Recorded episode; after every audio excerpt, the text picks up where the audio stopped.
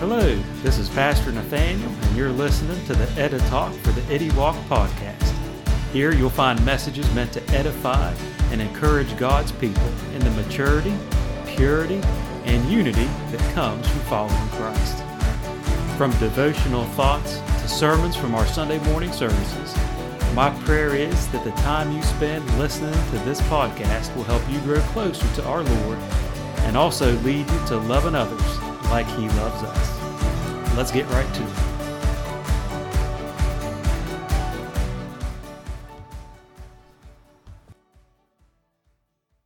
Well, good morning, everybody. While I'm getting my stuff set up here, um, I am back to my usual routine of sharing jokes before I preach. So if you don't mind, I've got two of them for you this morning. One relates to all the picnics that are going to be happening this weekend. The other kind of serves as a segue into the topic of my message. If you're cool, two jokes.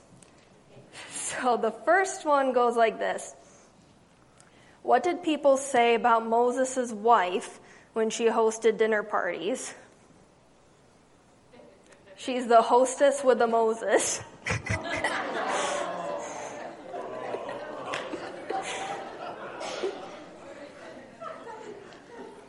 Now, the second one goes like this What do you call a religious owl? A bird of prey. I know, they're corny. Thanks for putting up with me. so, this morning, I want to talk to you about prayer, specifically, three questions regarding prayer. What should we do when prayers aren't answered? What should we do while we wait for an answer? And what do we do when they are answered? And to do that, we're going to turn to Acts chapter 12, verses 1 through 17. Uh, if you have your Bibles, feel free to turn there. If not, there's one on the screen.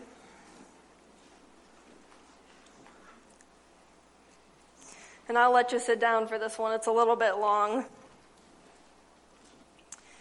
It was about this time that King Herod arrested some who belonged to the church, intending to persecute them. He had James, the brother of John, put to death with a sword. When he saw that this was met with approval among the Jews, he proceeded to seize Peter also. This happened during the festival of unleavened bread. After arresting him, he put him in prison, handing him over to be guarded by four squads of four soldiers each. Herod intended to bring him out for public trial after the Passover. So Peter was kept in prison, but the church was earnestly praying to God for him. The night before Herod was to bring him to trial, Peter was sleeping between two soldiers, bound with two chains, and sentries stood guard at the entrance. Suddenly, an angel of the Lord appeared, and a light shone in the cell. He struck Peter on the side and woke him up. Quick, get up, he said, and the chains fell off Peter's wrists. Then the angel said to him, Put on your clothes and sandals. And Peter did so. Wrap your cloak around you and follow me, the angel told him. Peter followed him out of the prison, but he had no idea that what the angel was doing was really happening. He thought that he was seeing a vision. They passed the first and second guards and came to the iron gate leading to the city. It opened for them by itself, and they went through it. When they had walked the length of the one street, suddenly the angel left him. Then Peter came to himself and said, Now I know without a doubt that the Lord has sent his angel and rescued me from Herod's clutches and from everything the Jewish people were hoping would happen. When this had dawned on him, he went to the house of Mary, the mother of John, also called Mark, which, fun fact with that, John Mark is the man who wrote the Gospel of Mark. So they're all praying in his mom's house right now where many people had gathered and were praying. Peter knocked at the outer entrance, and a servant named Rhoda came to answer the door. When she recognized Peter's voice, she was so overjoyed she ran back without opening it and exclaimed, Peter's at the door. You're out of your mind, they told her. When she kept insisting that it was so, they said, It must be his angel. But Peter kept on knocking, and when they opened the door and saw him, they were astonished. Peter motioned with his hand for them to be quiet and described how the Lord had brought him out of prison. Tell James. Now, this is a different James. This is Jesus' half brother James, who was the head of the early church. Tell James and the other brothers and sisters about this, he said, and then he left for another place. Let's pray. Lord, thank you so much for today. Thank you that we have the opportunity to gather together and spend some time in your word. Pray that you would give me clarity of speech and thought, and that you would have a word for each and every one of us this morning. Pray you'd open our ears, open our hearts to whatever that message may be. We thank you, Lord, in Jesus' name. Amen. So I want to start with the first question I posed, which is what do we do when prayers aren't answered? Because at the beginning of our text this morning, Luke, the author of Acts, tells us something very important, but he doesn't spend too much time on it. And he tells us that the church is going through a really rough time. That Herod has decided to get some political clout. He's going to start persecuting certain members of the church. And his first target was James. And with James, they took it all the way and they killed him. And now Peter's been arrested. So things really aren't looking good. And if you were a member of the church, I would think you'd be very concerned. You just had one of your 12 main elders, one of the 12 witnesses to Jesus' ministry and to his life, had been killed, and now they were on to the next guy which would have been two members out of the three of Jesus' inner circle. So that was about as intense as you could get. And there's a lot to unpack here. Because I want you to imagine for a moment that you're a member of that early church. You're on your way to Mary's house to start praying for Peter. And you go there with this sort of background in your mind. What are some of your questions? What would some of your concerns be? What are some of the bullet points that you've written down on the back of a napkin to take to pray with you? What sort of questions would you ask? And I'll tell you, there was one that I asked pretty early into my sermon writing process. And that question was why did God rescue Peter and not James? And I'm sure the church prayed fervently for him too. We already mentioned James was one of the twelve. He was a member of Jesus' inner circle, just like Peter was. Didn't God care about James as much as he did about Peter? Weren't they equally loved? Weren't they equally important? What was the reason for one being rescued and not the other? Better yet, let's make that question even more general. Why is it that sometimes miracles happen and sometimes they don't? And this isn't an easy question to wrestle with. And Luke doesn't address it or even attempt to. He, he just moves on with the narrative. So we have to wonder a little bit what do we do when we pray and rescue doesn't come? How do we respond when God doesn't answer the way we want him to? When our stories mirror James more than Peter's? You know, we talk about unanswered prayers, and that's really a misnomer because God hears and He answers all of our prayers. The reality of it is, we've never had a prayer that's gone un- unanswered. We've had prayers answered differently than we wanted them to, but they weren't unanswered. And for some reason, we prefer to imagine that God forgot to check his inbox or plugged his ears instead of had a different opinion about it. I don't know, maybe we tend to think an oblivious deity is easier to handle than a refusing one. But when we think of martyrdom and suffering and prayers not being answered the way that we want, what happens? Most of us tend to bristle at that, don't we? We, we get that knot in the pit of our stomachs, our hair stands on end. It, it, it's uncomfortable. We ask God where He was as if he'd broken his promise that he'd be with us always. We act like we have the authority to determine what God can and can't do. Sometimes we might even be tempted to imagine him as a sadistic being who, before the world was even created, he sat down and said, You know what? People got to have some rough stuff in their life. I'm going to put a little bit of this for this person, a little bit of this for that person. Don't believe me? Well, I'll use James' martyrdom and kind of pretend for a moment that I'm a member of that early church and give you some examples. Imagine you're talking about what happened. And you said, Where was God when James was being killed? God, don't you dare let Herod touch him. God took James from them. God decided he should be martyred and that he'd be the first disciple to do so. What if we, the church, had only prayed a few more times? Would God have answered then? What if we had a little bit more faith? Because if we don't go after God's character, we tend to go after our performance. And we berate ourselves, imagining God to be so picky to the point that it's trivial, that we have to hit a certain prayer count for Him to answer us or do what we want. Like there's some sort of code, and that is just as wrong. And don't we ask or say these same kind of questions regarding struggles that we face? or that we see other people face. And frankly, it's enough to want to grab Luke by the shoulders and demand an explanation, isn't it? Or you say, Luke, why did James suffer? Why do we suffer? But Luke doesn't even try to handle it.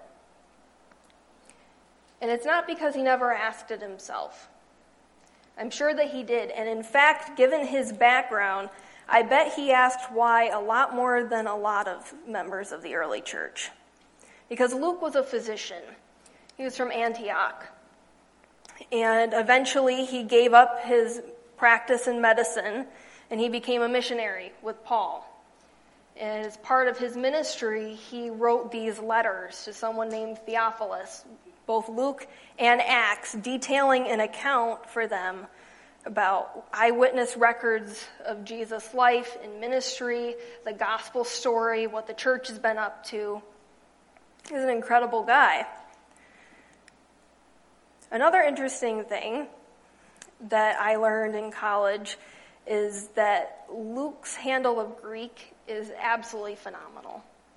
I don't know Greek myself, but every professor and every scholar I've ever heard they say Luke was one incredibly smart guy. And he knew what he was talking about when it came to medicine, too. Because if you ever want to have the most detailed information about what sort of things Jesus healed, look in the Gospel of Luke.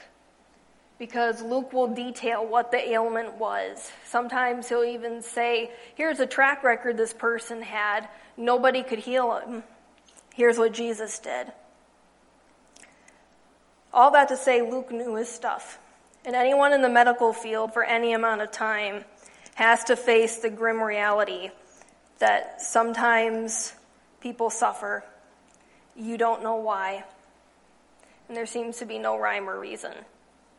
I'm sure there were nights Luke came back from his practice and said, God, why did that wicked merchant respond to treatment and that little child didn't? Why is such a holy young man going blind? Why couldn't I save that patient? Bet it's something that Luke wrestled with a lot. You see, St. Luke was human just like us. Sometimes I think we like to whitewash the people of the Bible and imagine that they, they never experienced what we had to feel, but they did. But what's interesting is Luke doesn't address the whys here because he's far more interested in a different question. He's more concerned with commitment than he is about answers. And this is an emphasis that was shared by the early church. Because if we were to ask them our question about James and Peter, I think Luke would have used a quote preserved by James' brother John. Because at one point in the gospel, the disciples and Jesus are walking along and they find this blind man begging on the side of the road. And the disciples gathered their courage and said, Lord, who sinned, this man or his parents, that he was born blind? What's the reason? And Jesus answers by saying, Neither this man nor his parents sinned but this happened so that the work of God might be displayed in his life. Now, why do I think this would be the answer that Luke and the early church would give us regarding James? Because the early church realized that God is just as active in the martyrdom stories as he is in the jailbreak stories. They knew that their lives were meant to bring glory to God no matter what happened, whether that was because they had to stand on trial for their faith or because God miraculously preserved them from those trials at all. Peter's escape from prison testified to God's power and love, but so did James' resolve. It's not either or, it's both and. And so the question Luke wants us to ask isn't why are some people martyred and some people are rescued? He wants us to consider instead if we're committed to God enough that we're willing to experience either outcome. Are we willing to expect God to do great things on our behalf? And are we willing to go through anything on his behalf? And this is something really profound that Luke does here, because a lot of the times we tend to agonize over the whys a lot more than we think about the no matter what. Because prayer isn't ultimately about positive outcomes, emotional release, or intellectual growth. It's about relationship. It's about love that refuses to walk away, love that's honest, love that won't give up. We have to pray with dauntless commitment, deciding to serve God no matter what does or doesn't happen, knowing that He loves us, that He is good no matter what, and whether it costs us monetarily, socially, or life itself, we're going to be committed to Him because He was first committed to us. And that's why the grieving church showed up to pray again. And in that, they set an example for us to follow that when our prayers aren't answered the way we hoped, we have to keep praying and pressing on. And that said, it's not always easy. And while the early church was an amazing example of what to do after prayers go unanswered in the way we hoped, they also gave us an example of what not to do when it comes to the second question. And the second question is what should we do while we wait for God to answer our prayers? Because if I were to grade the church's behavior that night, they'd get an A plus for commitment. Right? They gathered after grief. They're staying up all hours of the night and day to pray. Good job, guys. A plus plus even. However, when it came to hope, they got a D minus. And that's being nice because I could give them an F but I'll be a nice professor. Because think about it, when Rhoda hears a knock at the door and goes to answer it, she knows it's Peter, she's excited, she runs back and tells everybody, hey, guess what? Peter's at the door. And I don't know about you, but the typical reaction that I've seen in the church when God answers prayer is celebration, right? We tell each other about how God answered prayer. We thank each other for praying. It's a wonderful time. But that's not what happens here. They look Rhoda dead in the eyes and say, You're crazy. And the Greek word for out of your mind here is meinomai. And it means the same thing it does in English crazy, out of your mind, beside yourself, insane. But what's interesting is the root word it comes from is meo. And mayo means to have a really intense craving that's not grounded in any semblance of reason or reality. So, in other words, they're telling Rhoda, look, you've been praying for Peter so much that you're literally going insane. You are hallucinating. Your faith has reached the point of stupidity. You've got to calm down. You're way too desperate. And to Rhoda's credit, she didn't accept their analysis. She kept insisting that she was not meinomai and was telling them the truth. Now, here's what I find really hilarious. And well, it's equally hilarious and sad, but it's pretty funny. Because the members of the church decide okay, Rhoda, maybe you're not hallucinating. Maybe Peter has a guardian angel that happens to have his exact same voice and isn't ministering to him in the prison right now, and instead has shown up at Mark's mother's house for who knows what reason. And that was logical to them. And it's like, yeah, because that's not harder to believe than Peter's at the door. And meanwhile, Peter, he's out there knocking on the door, wondering where on earth Rhoda went, if she passed out, and why no one seems to want to let him in the house. He also probably doesn't want to wake up the neighbors because he's technically a, prison prisoner on the run. And whether the group finally realized that Peter was at the door, whether they thought they better let the angel in, were on to the next theory, or just wanted some quiet to think, they opened the door and were genuinely astonished to find Peter there. Why? If they've been praying for him all night, why would they be so stunned? And I think it's because they prayed too small. I can't help but wonder if they primarily or even exclusively prayed that God would strengthen Peter and protect him from denying Christ on trial and to give him comfort somehow. And not to harp on Peter, but given his track record of folding under pressure, they probably thought that that was a logical one. And maybe when they when Rhoda said Peter was at the door, maybe they worried that he stumbled again and that he denied his faith in order to escape. I don't know. But I can't help but wonder if they didn't have the courage to imagine God would help Peter escape. Because maybe they kept thinking about James. I don't know. But I do know that praying boldly, especially after we receive a no, is hard. But Jesus made it clear that he does not want us to hold back when it comes to prayer. At the Last Supper, he said, I'll do whatever you ask. You may ask me for anything in my name, and I will do it, so that the Father may be glorified in the Son. And one thing I notice about this verse is that it's not a suggestion, not a promise and He won't strike us dead if we dare try it. It's an invitation, it's a statement.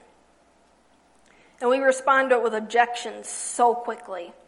So I know sometimes, even when I read this verse, the immediate thing that comes into mind is, well, yeah, but that's not a license to think a Maserati is going to pull in my driveway, or I'm going to get a winning lotto ticket tomorrow.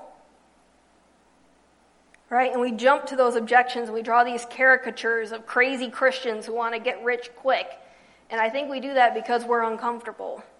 Because if Jesus really wants us to pray about anything, that's what he means. You may ask for anything in my name. And I'm not saying it's a get rich quick scheme. Please don't misunderstand me and think that. I'm not telling you go ask God for a million bucks, let's all get rich and build a couple mansions here in Springwater.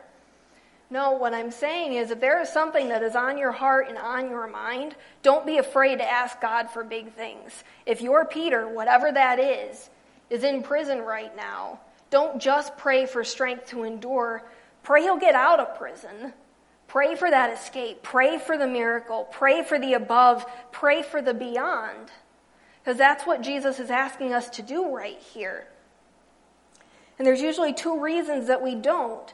The first is out of fear, because we're terrified that God's going to tell us no, or that it's not going to work out.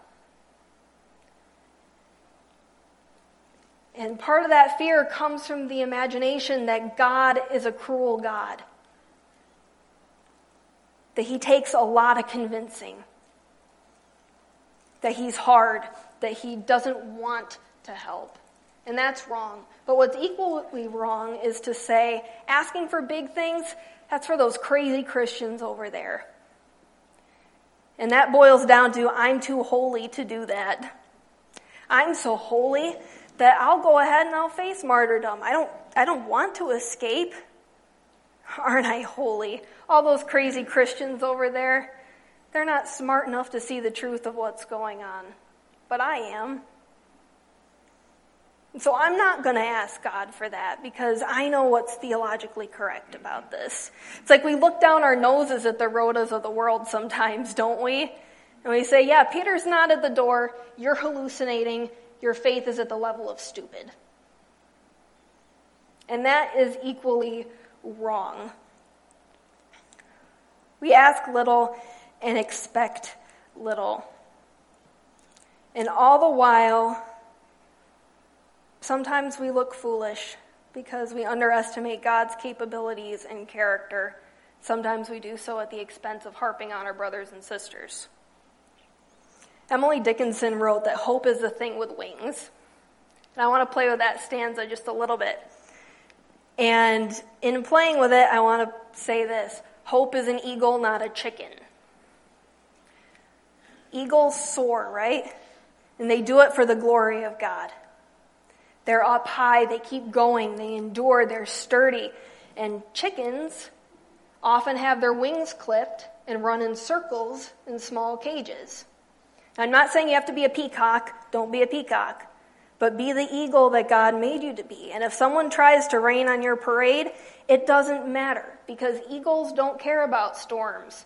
They fly above the storm clouds and they keep minding their own business. And that is the same thing that we have to do. While we wait for God to answer our prayers, we should wait with expectant hope. Now, what do we do when our prayers are answered? For this answer, we have to take a lesson from Peter and Rhoda. Because when Peter wakes up in the prison, he's quite groggy, which I think is awesome because I am very slow when it comes to waking up. So knowing that there is a biblical saint that I'm emulating is uh, that's quite the comfort. um, but I find it incredible that Peter was able to sleep at all, let alone so deeply, when he is about to be martyred.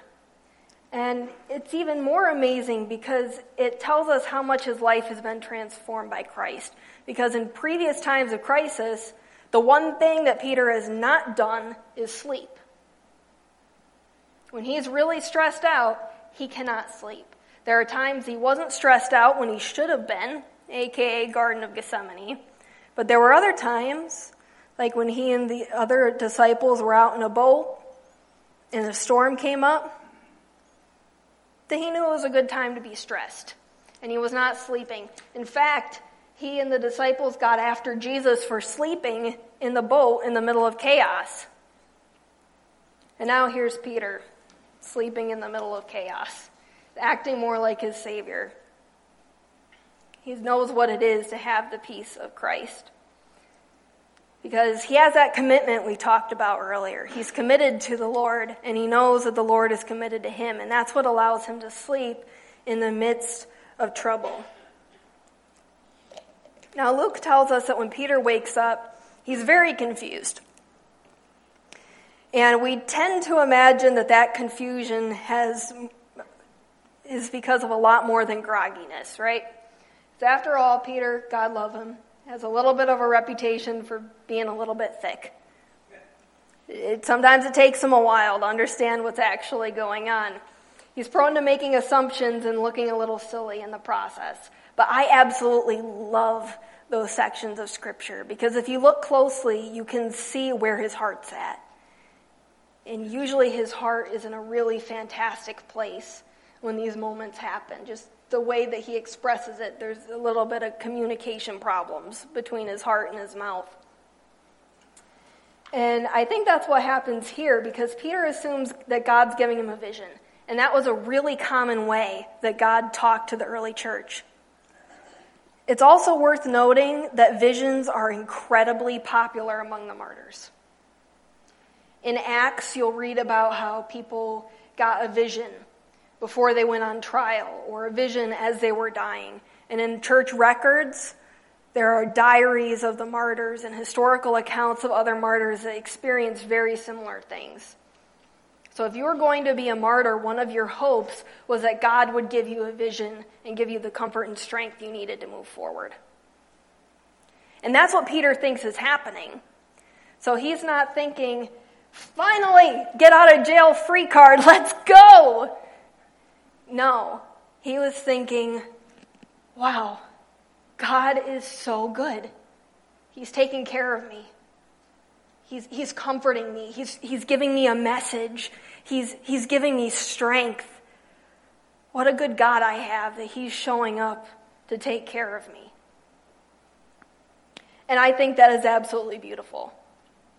So even if it didn't register right away that he was really being rescued, the reason he's not understanding is because he's so caught up in how good God is and how loving God is. And Rhoda does the exact same thing because when Peter comes to the door, my reaction would have been, Peter, fling the door open, hug him, ask him how he was, make sure he's okay, tell him to come on in. I'd get, get him something to drink, and oh boy, aren't the others going to be happy to see you.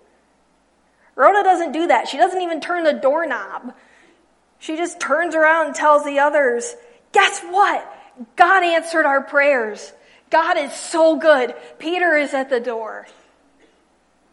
And let me tell you what, I am so excited. I just got to testify that God is good. Come on, guys, let's go get Peter. Right?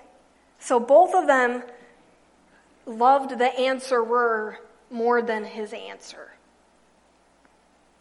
So that when that time came, that when their prayer was answered, their number one mindset was God is good. Of course, his answer was good. It was very good. But even greater than that, God was good. And they wanted to testify about that. And so when our prayers are answered, we have to follow Peter and Rhoda's example, delighting in God even more than the answer that God provides. Natalie Grant has a song called More Than Anything, and one of the lines in it is Help me want the Savior more than the saving. Help me want the healer more than the healing. Help me want you, Jesus, more than anything. And may that be the prayer of all of our hearts. Now, today is the fifth Sunday of the month, which means we get to talk about a hymn. And the hymn for this morning is Tis So Sweet to Trust in Jesus. And it was written by a woman named Louisa Stead. And my title of the sermon comes from this song Oh, for grace to trust Him more. Because that's what we need, don't we? With unanswered prayer, we need grace to trust Him more. When we wait for the answers to prayer, we need grace to trust Him more. When our prayers are answered, we need grace to trust Him more. We need grace to pray bigger. We need grace to endure. Oh, for grace to trust Him more. And Louisa, this was the cry of her heart. She lived in the mid 1800s into the early 1900s. She was born in England, moved to Ohio when she was a young woman, and she went to a church meeting there. And at that church meeting, she dedicated her life to be a missionary which I have to say, in that time period, being a single woman, accepting a call to ministry, especially missions, was an incredible, very difficult thing to do. But that's exactly what she did. However, her health was a little poor, so she was prevented from going into the mission field right away. And in the meantime, she got married and had a daughter they named Lily. And one weekend, they had a, a day off or something. They decided that they were going to go to Long Island and they were going to enjoy a day at the beach. So they're there, they're having their picnic, everything is great. And all of a sudden, they hear a boy screaming in the water. And they realize that he's drowning. And her husband goes out to rescue the boy, but the boy inadvertently pulls him under, and both of them drown. So Louisa and her daughter Lily, they wound up leaving for missionary work soon after that. And they went to South Africa. And they went with heavy hearts. They, they just experienced grief. But they pour their hearts into missions. And they do all that they can over there to share the good news of the gospel. Both ladies eventually found husbands where they ministered and Louisa's health took another turn for the worse, so she went to the U.S. to recover for a while. And then, when she was ready to go back into the field, she went to what is now Zimbabwe. And at some point in all of this, she writes down the hymn, Tis So Sweet to Trust in Jesus. And there was one hymnologist that I wrote, or that I read, and he wrote this, this little note saying, This song is kind of strange because it doesn't follow the pattern of any other hymns. It, it's not as complex as you would expect it to be. What seems to hold it all together is the name Jesus because you sing it over and over and over. And the, the thing that stands out that really gets driven home Jesus, Jesus, how I trust him, how I've proved him over and over. Jesus, Jesus, precious Jesus, oh, for grace to trust him more. And that's where she took her confidence. That through every struggle, through every challenge of her life, from immigrating to the U.S., from losing her husband, to going into ministry, to having the courage to marry again, to being a single mom, the one thing she testified to was that Jesus proved himself faithful time and time again, that she was committed to him, that she loved him, and that what she desired above all else was to have even more faith, to trust him even more, so that as she continued to live, she would see his goodness. Her hymn was published in the 1880s and it was a hit among her fellow believers in Zimbabwe. And that's where the song really first took off. And it was written that after her death, that song was continuing to be sung in Zimbabwe in the local language. So, as I close this morning, I pray that the words Louisa wrote would sum up well not only the attitude of the church, but the attitude of the present church. Jesus, Jesus, how I trust him, how we've proved him over and over. Jesus, Jesus, precious Jesus. Oh, for grace to trust him more.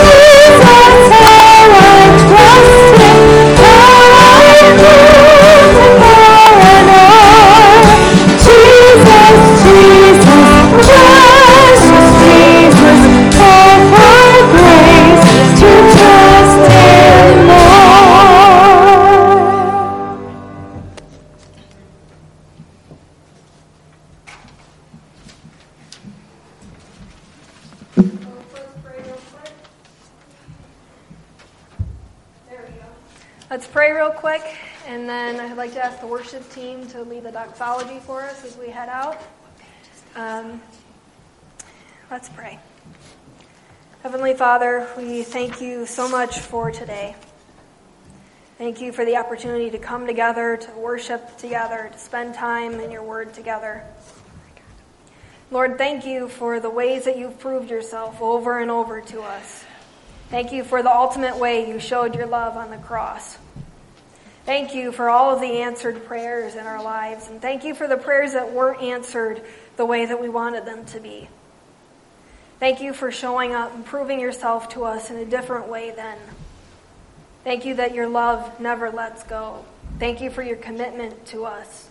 And I pray that you would help each and every one of us to reflect that love back to you and to be committed to you. And that as we go through life, that our faith would continue to grow and our trust in you would continue to increase so that by the time we see your face, we have more faith and more trust in you than we ever dreamed possible. Mm-hmm. Lord, this is one of the bold prayers that we're asking this morning.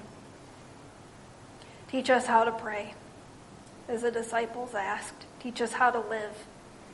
Teach us how to love you teach us how to either have to face trials or face rescue. Thank you, Lord, for the wonderful example that you are for us.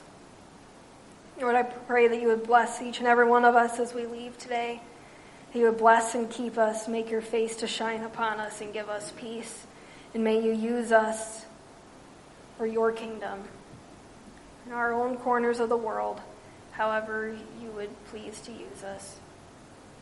We ask these things in the name of your Son, Jesus. Thank you for taking the time to listen. If this podcast is helpful to you, please rate us on iTunes or like our page, Springwater Church the Nazarene, on Facebook. Have a great day and Lord bless.